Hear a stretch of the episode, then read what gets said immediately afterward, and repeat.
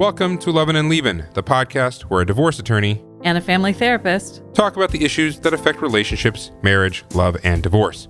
I am one of your hosts, Mark Schoendorf. I am a practicing divorce attorney in the Chicagoland area. And I'm your co host, Denise Ombre.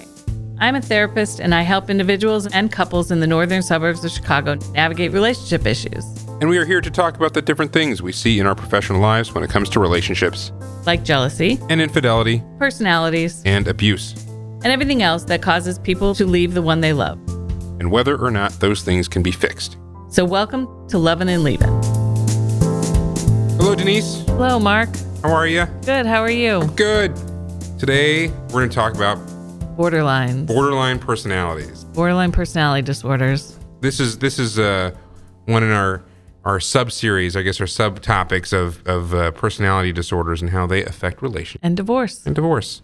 And so, borderline is, I guess, narcissism is like the biggie, right? Yeah, borderlines and narcissists are are the big ones, I think. Right. But I The feel like two- like narcissism is the show that everyone the knows, show, yeah, that everyone knows. but borderlines, the lesser known personality disorder that is still very very prevalent. yes. I mean, I, I didn't know what a borderline personality was until I experienced it firsthand in my practice, and I realized, oh, Oh, that's what that That's is. what that is. Yeah. Okay. So, what are the hallmarks of a person with borderline personality disorder? Well, what you see with a borderline personality disorder is an intense fear of abandonment, either real or perceived. So you don't have to be actually abandoning them for them to freak out about you abandoning them. Um, and also, very intense relationships with a lot of conflict. They also engage in something called splitting, where they see the other person as either all good or all bad, and they switch between those two things. And they have a very, very poor sense of um, self or self esteem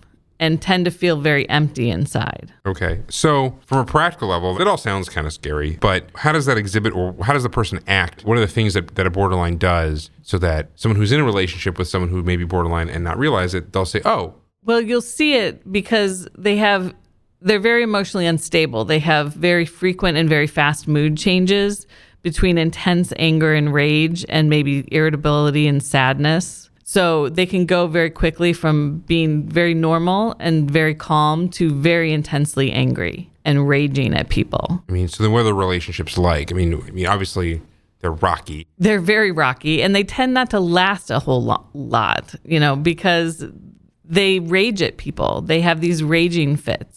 What are these rages about? Anything, honestly, anything, real or imagined. And the reason for that is because they have this sort of this splitting. This This you know, splitting, you, right. You're either the All greatest good. person. You're Or the worst person on the face of the earth. so it's not uncommon for them to find a new friend. Oh my god, my new BFF from my yoga class. She's the best. Exactly. And then I love her. She's so wonderful. We're going to do everything together. And then two weeks later, she's the devil, yeah, just I can't. And then is there's paranoia with borderlines, isn't there? especially under stress. They get very paranoid under stress. Because then all of a sudden something happens. I can't believe she's probably doing this. She's probably talking about that. She posted something. I can't believe it. Right. And and she's deliberately trying to hurt me and you know, this is what she's doing to me and you know, very very paranoid. what I've noticed, and maybe you can talk about it, is so they play the victim a lot. Yeah, they feel very victimized and they come across as very victim victimy, if that's a word. To me, right? but, well, right. They, they but they play everything is happening to Everything them. is happening to them. Doesn't that feel like narcissism? It does, and narcissism can coexist with borderlines. You know, it's a it's a That sounds co-occurring disorder in a lot of borderlines. Right. So you see some of those same characteristics bleed over into the borderline. So why do they get into these relationships so fast, or why do they get so close so fast? Well, I think they really have a drive to be close to people. Like we all do, they want to be in relationship. You know, we all have a drive to be in relationship. And so they I think feel lonely and empty, and when they're alone, they feel like they are worth nothing. So they have a drive, a very strong drive to be in relationships, but then they can't tolerate the relationship once they're in it. Right. Okay. So then, because they drive out relationships, they tend to not have a lot of friends. Exactly. They're because everyone's wronged them in some way Right. And they have to keep finding new people. or not good enough for They're them. not good They're enough. stupid. These people are dumb. They're boring. Right. And that comes from being hurt. You Right. know, they end up getting hurt by somebody from some very small slight, and then the person becomes all bad, and, you know, it's over, and they have to find someone new. Right. Okay. What causes somebody to be a borderline? Well, the the theory is that there's maybe some genetic predisposition to it, but it's really um, severe trauma uh, and neglect and abuse in childhood that causes borderline personality disorder. And so, how does that, that manifest in that they had an, a neglectful or abusive childhood? So now they're f- afraid of being in that situation. They just they just develop these these coping patterns and this d- this they literally their personality is formed such that this is how they develop and this is how they manifest in their relationships that it's it's simply how their personality has formed. So maybe someone has wronged them because they don't know how to deal with the give and take of a relationship. Mm-hmm. Open communication, I suppose. Well, yeah, it's hard to have open communication when you're walking on eggshells with someone because you're afraid that they're going to rage at you any second. So that that's kind of a hallmark, though. You got to tiptoe around Yeah, you have to tiptoe around the borderline. because if you do, if you you're always afraid you're you cross something, you're gonna have to deal with their wrath. Exactly. Okay. And so, so you mentioned that uh, they get paranoid under stress. Yes. Obviously, a divorce, very, very stressful event for everybody. Yes. Um, and for the borderline, honestly, it's extreme. it's extreme. It brings out a lot of uh, a lot of their their their uh, their traits, which includes there's the paranoia, mm-hmm.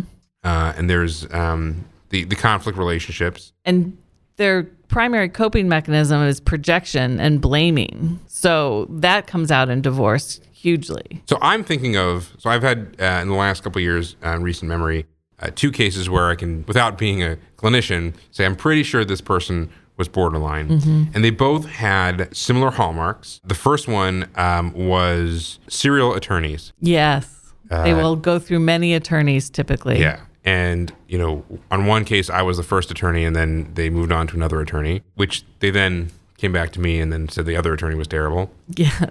And then I had another one where I think I was like fourth out of seven or eight. Yeah, that's coun- very typical. Yeah. And so why does that happen? because of the all good and all bad. The the attorney starts out as all good and they're, you know, going to save them and then they become all bad and they can do nothing right. And so they fire that attorney and move on to the next one who's all good and then that attorney becomes all bad and can't do anything right and they fire them and move on to the next one. So they'll typically go through a string of attorneys. In in both cases that I, I'm thinking of, they, they then came back to me and asked if I could they could, you know, rehire me. Um, so I guess You became all good again. yeah, I became all good. I was terrible. I was awful, and I didn't do what they needed to get done, um, or whatever it was. Then they went on to the next attorney, and turns out they were a bunch of idiots, right? And and they were tr- trying to sabotage the case, or they were abusive, and then they come back. To- so should I feel complimented? I don't know because you'd probably turn out to be all bad again sooner or later. I did not. I did not. Uh, I did not uh, let them rehire me. So I did not rehire those clients because I just figured it was going to be you know a bunch of bad news. Yeah. and uh, there's a, in divorce. I mean, I've also seen there's a lot of uh, allegations Yes. from the borderline personality. Yes, and that's due to the projection that they use as a coping as a as a defense mechanism. The they will accuse the other person of doing the things that they're doing. So they if they're hiding money, they will accuse the other person of hiding money. If they're having an affair, they will accuse the other person of having an affair. Um, they tend to get rid of the things they don't like in themselves by projecting them onto the other person. Um, yeah. I, one of these cases, uh, I found out later. There's there's money. There's you know uh, i- involved in the case. We need to find the money. We need to find you know make sure where all of you know uh, these assets are and where where did the where did the money go? Mm-hmm. And then it turns out that you know a month before trial with another attorney, it turns out that there was another entire piece of real estate that uh, she had not disclosed. Uh-huh. Yeah, not uncommon. Which is a problem. Yes, a you're, problem. If you're a divorce lawyer and you find out there's a new piece of property, uh, you know, right before a trial, that's that's a bad thing. Um, And there's a lot allegations of this person's abusive. Yeah. Person's abused me, and I can't believe it. And if there's kids involved, it be- it, it heightens it that much more. Right. And there's like allegations around the children and that you know one person is unfit and a lot of that happens in these divorce cases Right. Um, there also seemed to be uh, much ado about nothing. Sometimes I, s- I- you know, in both cases there were like little issues that weren't very big deals legally. And I try to do my best to explain to clients how the law works. And not every client is a lawyer, and I get that. And it can be confusing. But sometimes there are things that don't matter or are not that important. Clients wonder, well, why is that not an important fact? and I try to explain to them how the process works or what does that person really mean or what it, th- what effect that really has.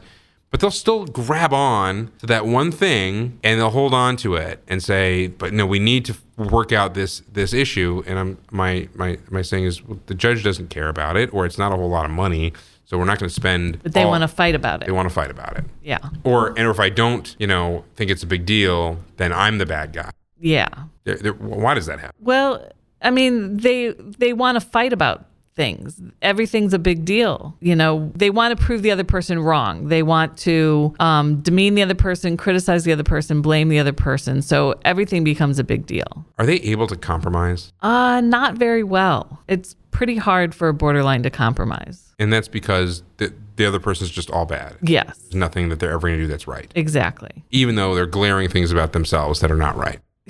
Yes, but they don't see that. I've also found that with uh, borderline clients, just the attorney-client relationship is difficult, All their relationships are difficult. So I would imagine the attorney client relationship Right. is difficult. and because again, they seem to you know they seem to want to be in control of everything, mm-hmm. even though it's they're trying to be in control of something they don't understand. Yes. uh, and or they'll do things against my better advice, you know, my legal judgment, my professional judgment, and focus on things that are not the most important things, or or just distrust, Distrust. just yeah. general distrust, distrust in the system. I had so I had one th- one of the clients that I had I can think of. We had uh, a uh, a child representative appointed by the court, and this is up in a smaller county in Illinois. So there's only so many people on the court approved list, you know, that are qualified to do this kind of work, you know, and it's basically came down to like two people. Yeah. and one of them was not available, and the other person was um, the person that was suggested by the other party's attorneys, and so that's who the court went with, and it wasn't you know that big of a deal. It was either you know, take A or B, and B is not available, so we're going with A.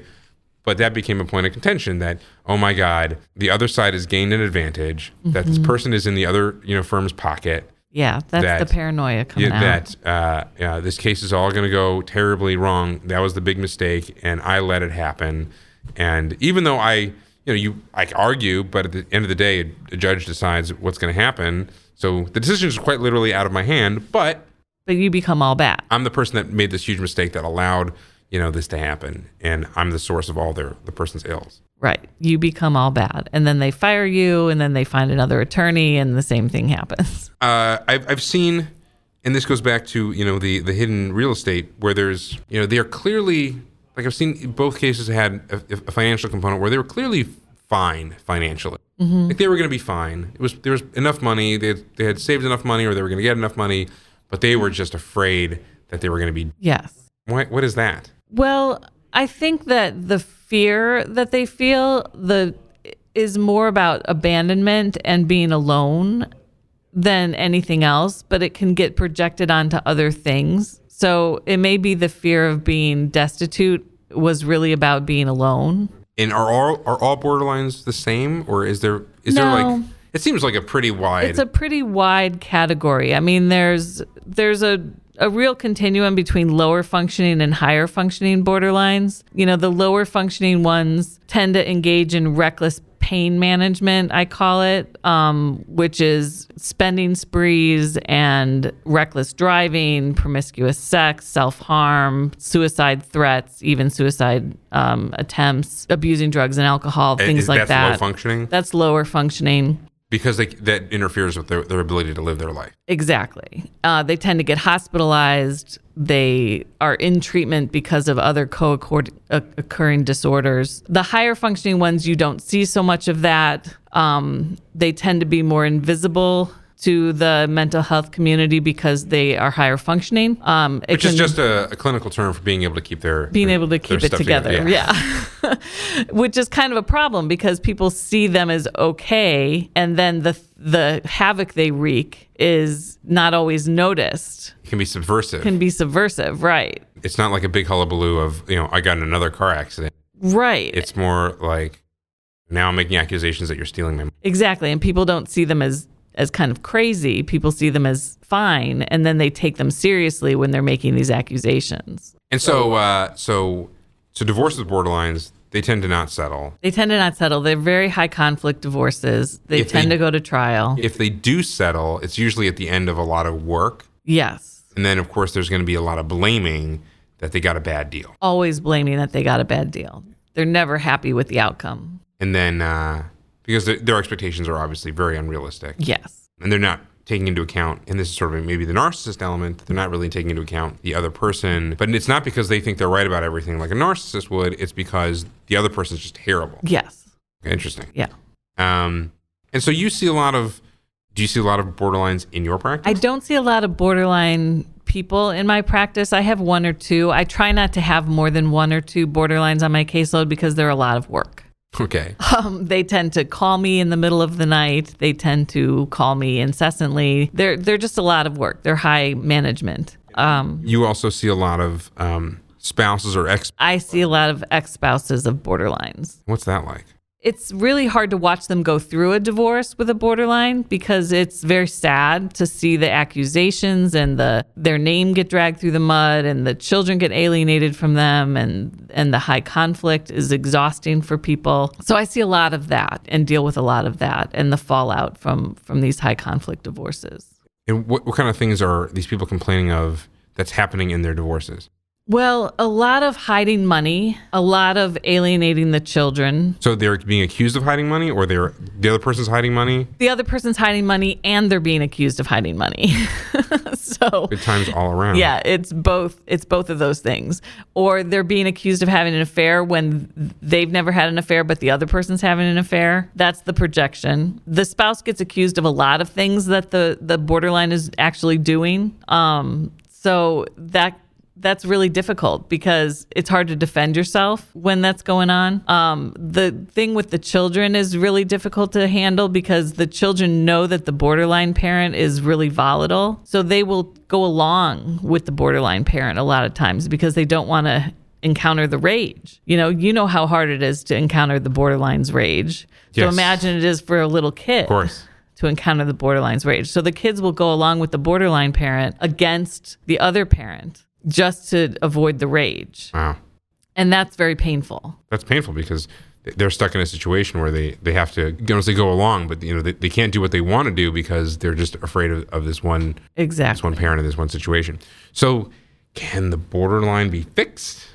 I mean, can you heal that? Can you get over it? What happens there? Well, I don't know if fixed is the right word, but Probably it's probably not the right yeah, word. but but I think that if a borderline embraces the fact that they have a problem, they can get better. They can improve their relationships and they can with intensive treatment improve some of these things that they do. They can stop some of the projection and stop some of the intense conflict in their relationships. So there is hope that that things can improve, but they have to buy in. right. I mean, ha- and, and that's that's really hard. And to that's do. really hard to get them to do. Yeah, do you have to? They have to fe- fess up that they've got an issue. Yes, and with the higher functioning borderlines, it's it's almost impossible to get them to buy into that to the idea that they have a problem. and particularly because they're high functioning and they you know they can be successful people They can be very successful people. you know and and they tend to uh you know the few cases that i've seen that where i know i really feel like if there was borderline they were good savers they had you know they had saved up money they saved up assets they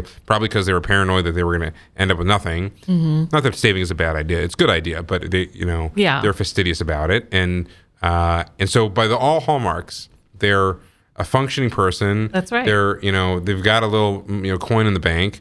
They live a you know a, not necessarily frugal lifestyle, but they they live a you know they not a extravagant lifestyle. Yeah. So by all by all measures, they- they're doing what they're supposed to be doing, and they're a success. So and why- if you don't look at their relationships, then they are fairly successful. Yeah, or you might never know. And you might, right, you might never know. If you look at their relationships, you tend to see the more borderline characteristics come out. And so then why would they ever seek treatment? So why would they ever seek treatment? it's easier when some easier. It's more obvious when somebody's got their lower functioning Yeah. and something is repeatedly impacting their life, like suicide attempts, or Exactly. Drug and alcohol abuse.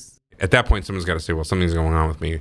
And but are those people if, if lower functioning, if they're able to recognize that issue, are they able to work through it? Or Yeah, they're able to get some help and they can improve things. and ha- so how does what kind of help?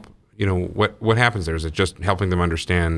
helping them understand what the personality disorder is and how it manifests and you know helping them with the, kind of the co-occurring disorders that that go on with it um, and helping them improve their relationships All right. Well, uh, hopefully uh, you don't find yourself in a, a, a borderline personality and or in a relationship with a borderline personality because it.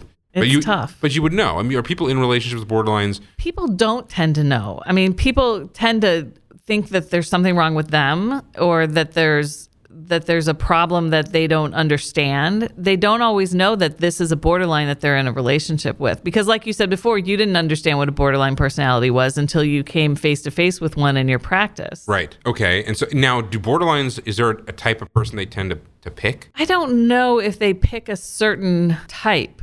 That's a good question. I'm not sure that they pick a certain type. I think that they gravitate toward people who eventually they end up with people who will put up with them. Okay.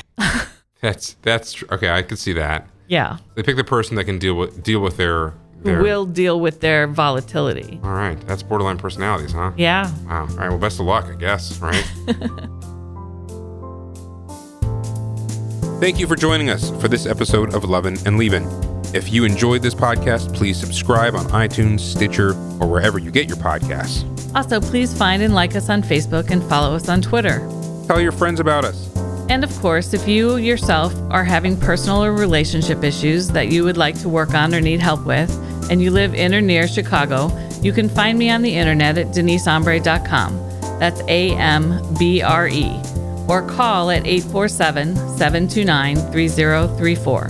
Again, on the web at deniseombre.com or 847 729 3034. If you are unfortunately at a point where your relationship or marriage is not working and you need legal guidance, I am available. I focus on all aspects of family and divorce law, including child custody, support, dividing property, businesses, handling parenting time and visitation, and everything that goes along with it. You can visit me on the web at illinoisdivorcelaw.net. Again, illinoisdivorcelaw.net or call 312 878 1202 to set up a consultation. Again, 312 878 1202, and I would be happy to help. Please mention the podcast when you call. And if there's a topic you think we should cover, let us know on Twitter or Facebook.